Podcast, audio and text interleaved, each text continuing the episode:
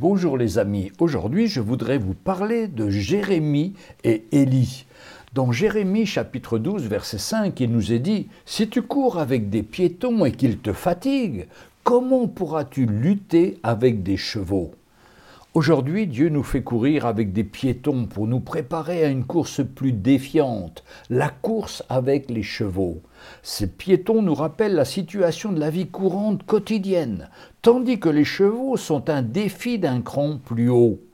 L'on est alors dépassé par les événements et il nous faut galoper pour être à la hauteur. Ainsi Dieu exhorte Jérémie à ne pas céder au découragement lorsqu'il est confronté aux piétons, car il lui serait alors impossible d'affronter les chevaux. Je connais un seul homme qui a littéralement remporté la course avec les chevaux. C'est Élie le prophète. La performance est rapportée dans le premier livre des rois au chapitre 18, versets 45 et 46. Akab monta sur son char et partit pour Gisrel. La main du Seigneur fut sur Élie, qui passa une ceinture à ses reins et courut devant Akab jusqu'à l'entrée de Gisrel. Élie battit ce record sans aucun entraînement. Ce fut un miracle de Dieu. Il en est de même du chrétien qui s'insérin de la vérité de l'Évangile. Il expérimente le miracle de courir beaucoup plus vite que n'importe quel croyant confortablement installé dans le char de la vie mondaine ou celui de la religion. À ce sujet, les Galates retournant à la circoncision, Paul leur demande Vous couriez bien, qui vous a arrêté pour vous empêcher d'obéir à la vérité? Épître de Paul aux Galates, chapitre 5, verset 7.